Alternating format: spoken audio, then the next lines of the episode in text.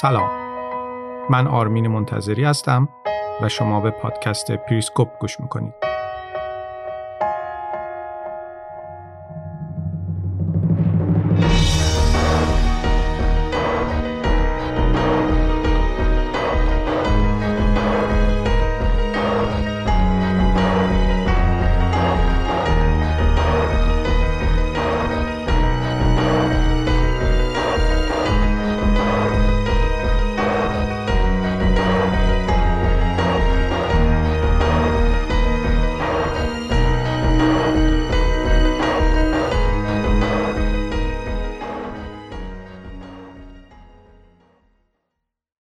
سلام. این روزا خیلی صحبت از جنگ احتمالی بین آمریکا و چینه.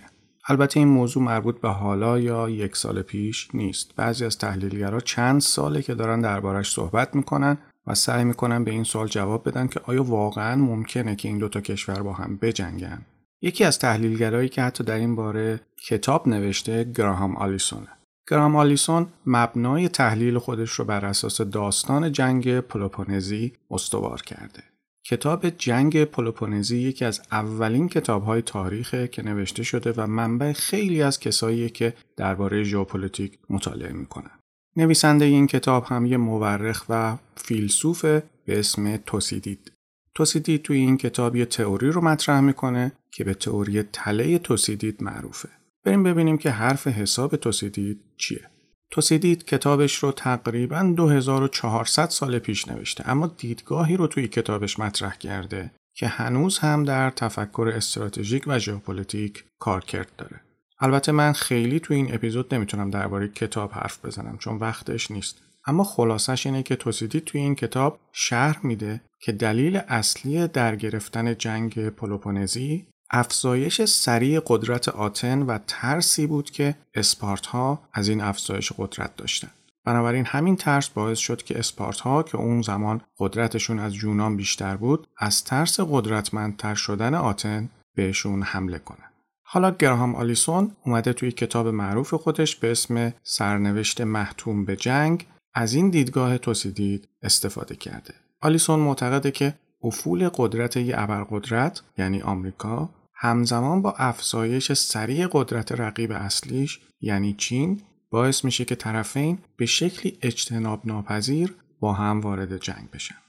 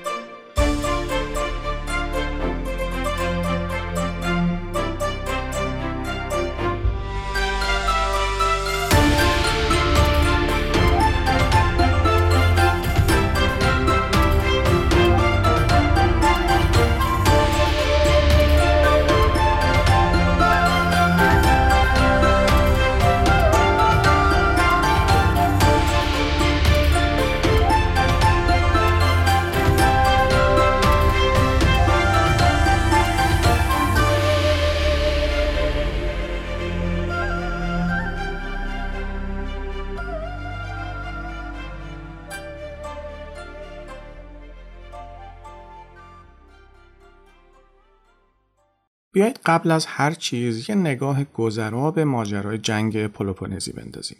ماجرا از این قرار بود که توی قرن پنجم قبل از میلاد امپراتوری آتن که ظرف چند دهه به عنوان یک قدرت تجاری دریایی مطرح شده بود، ثروت خیلی زیادی به دست آورد.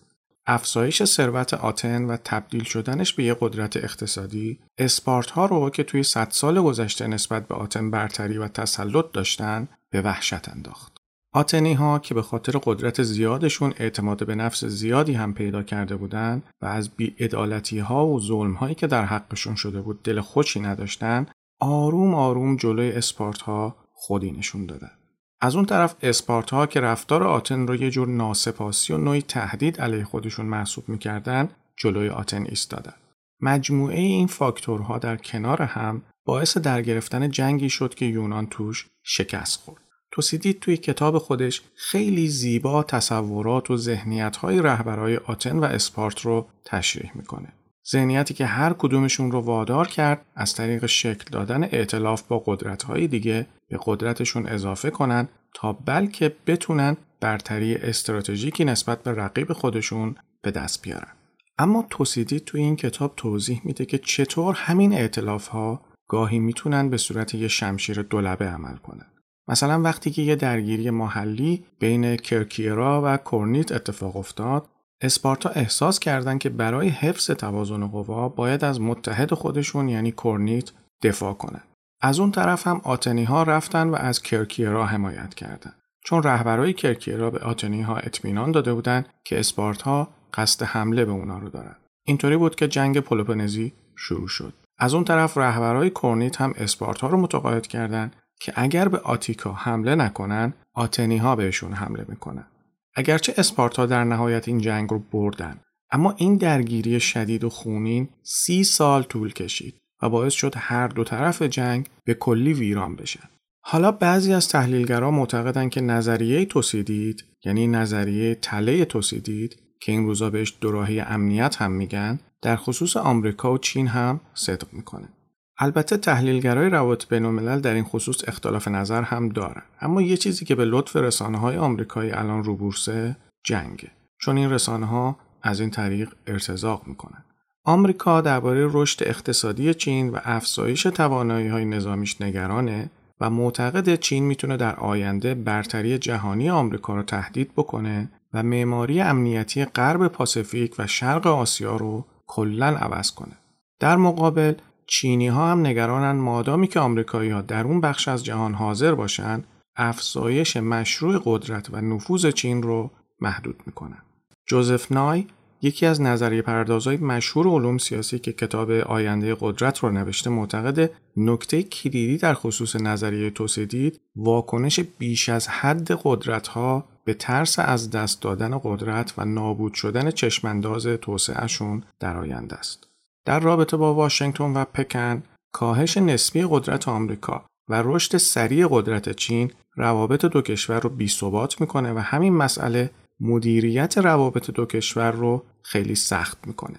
حدود ده سال قبل ژنرال مارتین دمسی رئیس ستاد مشترک ارتش آمریکا توی یه سخنرانی اعلام کرده بود که وظیفه اصلیش اینه که اجازه نده ایالات متحده آمریکا توی تله توسیدید گرفتار بشه. از این جهت یه سری از تحلیلگران معتقدن با توجه به افزایش میزان حضور آمریکا توی غرب اقیانوس آرام احتمالش زیاده که آمریکا به عنوان قدرت هژمون اون منطقه توی واکنش به یه حادثه یهو یه رفتار دفاعی استراتژیک از خودش بروز بده و چنانچه این رفتار توی مناطقی مثل دریای چین جنوبی یا شرقی بروز کنه و اگر چینی ها تصمیم بگیرن پاسخ بدن احتمال اینکه آمریکا گرفتار تله توسیدید بشه خیلی زیاده. اما نظریات توسیدید به همین جا ختم نمیشه. توسیدید از یه تله دیگه هم حرف می‌زنه که به مراتب ترسناکتره.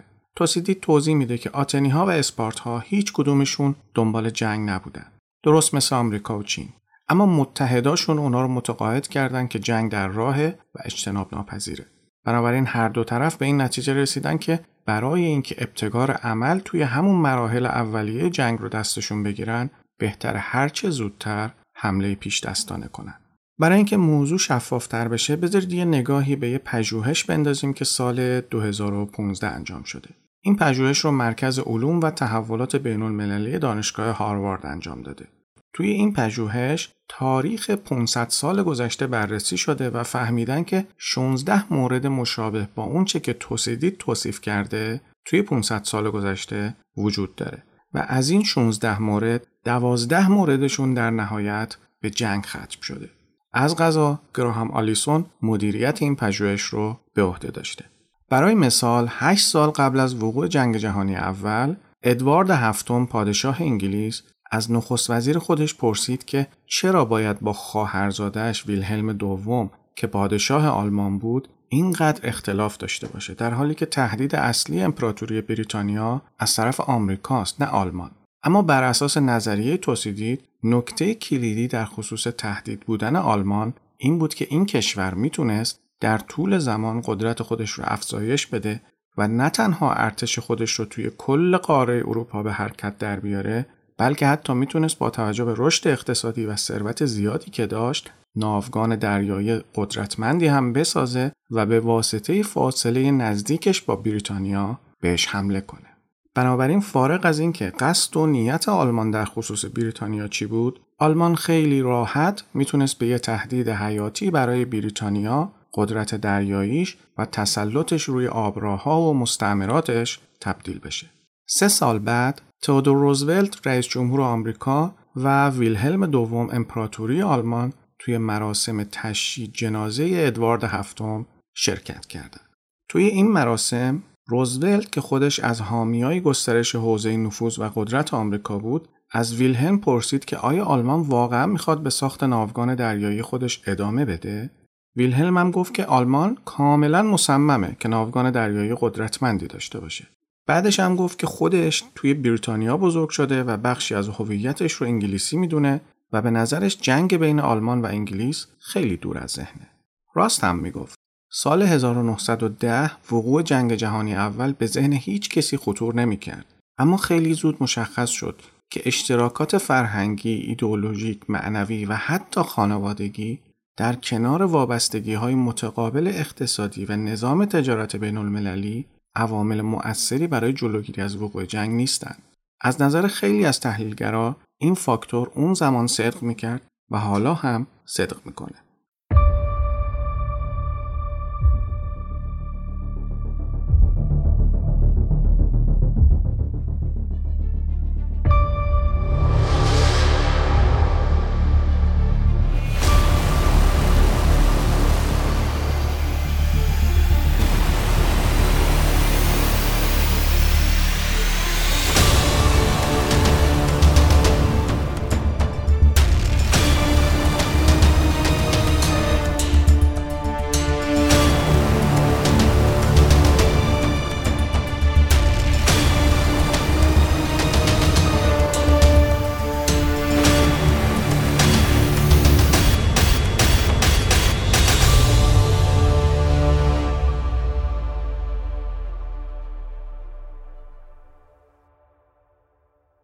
اما یه عده دیگه از تحلیلگرها مخالف این نظریه هستند. این دسته از تحلیلگرها اصلا یه حرف دیگه ای می‌زنن که اساسا نظریه توسیدید رو در خصوص چین زیر سوال می‌بره.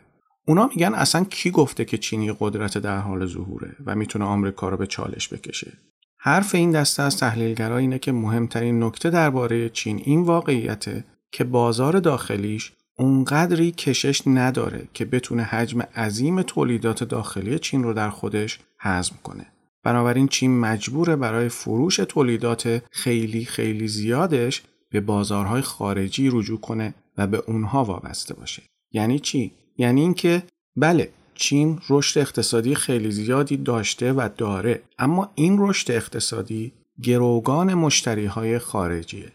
تقریبا 20 درصد تولید ناخالص ملی چین از صادرات تعمین میشه که 5 درصدش صادرات چین به بزرگترین مشتریش یعنی آمریکاست.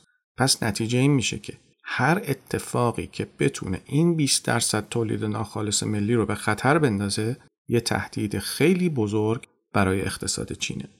اما آمریکا فقط برای یکونیم درصد تولید ناخالص ملیش به واردات چین نیاز داره. بنابراین چین تا اینجا با یه تهدید غیر نظامی از طرف آمریکا مواجهه. اگر فقط آمریکا تصمیم بگیره کمتر کالای چینی بخره، خیلی راحت می‌تونه بدون شلیک حتی یه گلوله ضربه مهلکی به چین بزنه. آمریکا گزینه های ویرانگر دیگه ای هم داره. چین برای اینکه بتونه اقتصادش رو همینطور سرپا نگه داره، مجبوره به بازارهای جهانی وصل باشه. چون همونطور که گفتم، اقتصاد چین به مشتری های خارجیش وابسته است. و برای اینکه بتونه به این بازارها وصل بشه مجبور از طریق بندرهایی که توی سواحل شرقیش داره اقدام کنه. بنابراین دریای چین جنوبی به طور خاص خیلی خیلی برای چین اهمیت پیدا می‌کنه. مشکل نظامی چین هم دقیقا همینجاست. برای اینکه چین بتونه به اقیانوس دسترسی داشته باشه، مجبور یه جوری روی مسیرهای دریایی اقیانوس کنترل داشته باشه. اما آمریکا مجبور نیست این کارو بکنه. چون همین حالاش هم این کنترل رو داره. تنها کاری که آمریکا باید بکنه اینه که جلوی کنترل و دسترسی چین رو بگیره. تفاوت این دوتا مسئله با هم خیلی خیلی زیاده. چون این چینه که مجبور آمریکا رو وادار کنه از مسیرهای دریایی عقب نشینی کنه. اما آمریکا فقط کافی همون جایی که هست بمونه و یه چند تا موشک شلیک کنه و یا اینکه مسیرها رو مینگذاری کنه. نیروی دریایی آمریکا کنترل اقیانوس آرام رو از جزایر آلیوتی تا ژاپن، کره، تایوان، فیلیپین، اندونزی و استرالیا دستش داره. بنابراین همین کنترل یه نظام ائتلافی پیچیده و قدیمی با این کشورها در اختیار آمریکا قرار داده که چین نمی‌تونه باش رقابت کنه. هرچند طبق نظریه توصیدید گاهی اوقات متحدای یه قدرت بزرگ می‌تونن پاش رو به یه جنگ ناخواسته باز کنن. مثلا تایوان ممکن این کار رو با آمریکا بکنه. اما نداشتن متحد هم باعث میشه که اون قدرت بزرگ یکی از گزینه های استراتژیکش رو از دست بده. مثلا اگر چین بتونه یکی از کشورهای همسایش رو متحد خودش بکنه شاید بعضی از مشکلاتش حل بشه اما شکست چین توی جذب متحد نشون میده که کشورهای منطقه اقیانوس آرام خیلی به چین اعتماد ندارن چین یه مشکل ژئوپلیتیکی دیگه هم توی مرزهاش داره و اونم هم مرز بودن با کشورهایی مثل ویتنام و هنده و این دوتا کشور منافعشون با چین همخانی نداره. البته چین روی کاغذ می‌تونه با روسیه ائتلاف بکنه چون پکن و مسکو توی بعضی مسائل با هم همداستان هستن. اما مشکل اینه که تمرکز روسیه بیشتر روی مرزهای غربیش با اروپا و منطقه قفقاز و نیروی نظامی اضافه هم نداره که به چین بده چون خودش هزار جور مشکل داره علاوه بر این روسیه نیروی دریایی هم نداره که اونقدر قدرت داشته باشه که بتونه توی اقیانوس آرام عملیات کنه محدودیت های دسترسی روسیه به آبهای اقیانوسی رو توی اپیزودهای قبلی گفتم. البته با همه این چیزهایی که گفتم باز هم آمریکا هیچ علاقه ای به وارد شدن جنگ با چین نداره. وضعیتی که فعلا آمریکا داره براش رضایت بخشه و با ورود به جنگ چیز خیلی زیادی به دست نمیاره اما مسلما آمریکا به هیچ وجه از اقیانوس آرام دست نمی‌کشه. آمریکا از همین اقیانوس سه بار وارد جنگ شد. یه بار جنگ جهانی اول، یه بار جنگ ویتنام و یه بار هم جنگ کره. بنابراین اقیانوس آرام برای امریکا فوق‌العاده اهمیت داره. علاوه بر این آمریکا نمی‌تونه به هسته مرکزی قدرت در چین حمله بکنه و اونجا رو اشغال بکنه. نیروی زمینی هم نمی‌تونه وارد خاک چین بکنه. بنابراین از این نظر چین امنیت داره. پس اصلی ترین ترس چین مسیرهای دریایی و دسترسیش به بازارهای جهانیه. و این امکان وجود داره که آمریکا در این خصوص محدودش کنه. البته یه خبرهایی در این خصوص منتشر میشه که چین به سرعت داره پیشرفت‌های نظامی می‌کنه و آمریکا داره برتری نسبیش رو از دست میده. اما خیلی ها معتقدن که شواهد نظامی پشت این ادعاها نیست. مثلا کسایی که این حرفا رو می‌زنن سری میرن تجهیزات نظامی طرفین رو میشمرن ببینن کی بیشتر داره. اما واقعیت اینه که تجهیزات نظامی همیشه تعیین کننده نیستن. اگر بودن عربستان و امارات تا به حال یمن رو اشغال کرده بودند و یه قلوب هم آب روش. جنگ ها رو نیروهای با تجربه و آموزش دیده مدیریت می‌کنن. نیروهای شجاع و با انگیزه. مهمترین مشکل آمریکا توی جنگش با ژاپن هم همین انگیزه خیلی بالای ژاپنی ها بود که فقط با بمب اتم می‌شد نابودش کرد. اما خب استفاده از بمب اتم یه استثناست.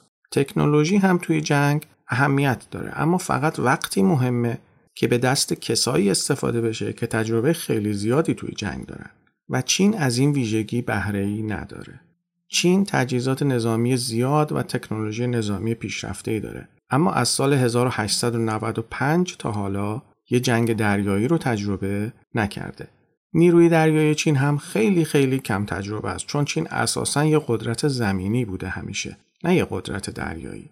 نیروی دریایی خیلی نیروی پیچیده ایه. سنت ها و آموزش هاش باید نسل به نسل منتقل بشه تا بعد از سالها یه نیروی دریایی مختدر ایجاد بشه. فقط اینطور نیست که یه کشوری چند تا کشتی بسازه و بندازه توی آب و بعدش هم بگه که من نیروی دریایی دارم. اما برعکس چین، آمریکا بارها و بارها توی جنگ های دریایی شرکت کرده و تجربه خیلی خیلی زیادی داره. بنابراین از نظر این دست از تحلیلگرها اگر مجموعه این دلایل رو کنار هم بذاریم میشه گفت که جنگ آمریکا و چین خیلی هم محتمل نیست. کسایی که میگن قدرت چین داره زیاد میشه و آمریکا داره درجا می‌زنه ممکنه درست بگن.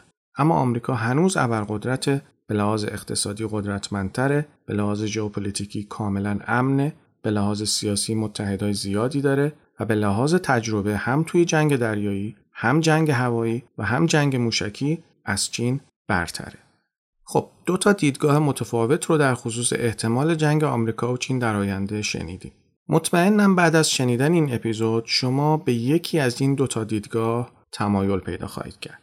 این دو دیدگاهی که مطرح شد نوعی پیش بینی بوده. بنابراین می‌بینید که پیش بینی ها هم می‌تونن متفاوت باشن.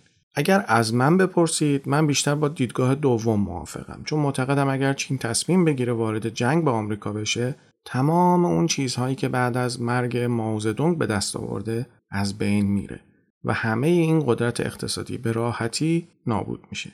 اما درگیری های کوچیک بین دوتا کشور که خیلی تا جنگ اساسی فاصله دارن اصلا بعید نخواهد بود. این هم از دومین اپیزود کوتاه پادکست پریسکوپ. امیدوارم مفید بوده باشه و اطلاعاتتون رو بیشتر کرده باشه. اگر فکر می‌کنید کسی از نزدیکانتون و یا دوستانتون به این مباحث علاقه داره حتما پادکست پریسکوپ رو بهش معرفی کنید. اوقات خوبی داشته باشید. خدا نگهدار.